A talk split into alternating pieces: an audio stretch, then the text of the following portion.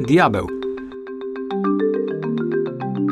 Każdy, kto spędził choć trochę czasu w armii, mógłby wam powiedzieć, że siły zbrojne kraju przede wszystkim ćwiczą się w pokonywaniu potencjalnego wroga.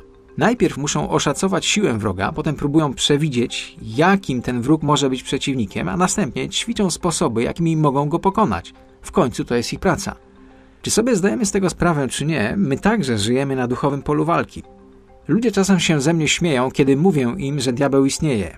Ja wiem, że istnieje Jezus również nauczał, że diabeł istnieje. Niewielu ludzi wie, że wspaniały pisarz, autor książek o Narni, C.S. Lewis, był także teologiem. Oto co miał do powiedzenia. Istnieją dwa błędne pojęcia, którymi karmi się ludzkość na temat diabłów. Jednym z nich jest niewiara w ich istnienie, drugim zaś jest wiara i poczucie nadmiernego, niezdrowego wręcz zainteresowania nimi.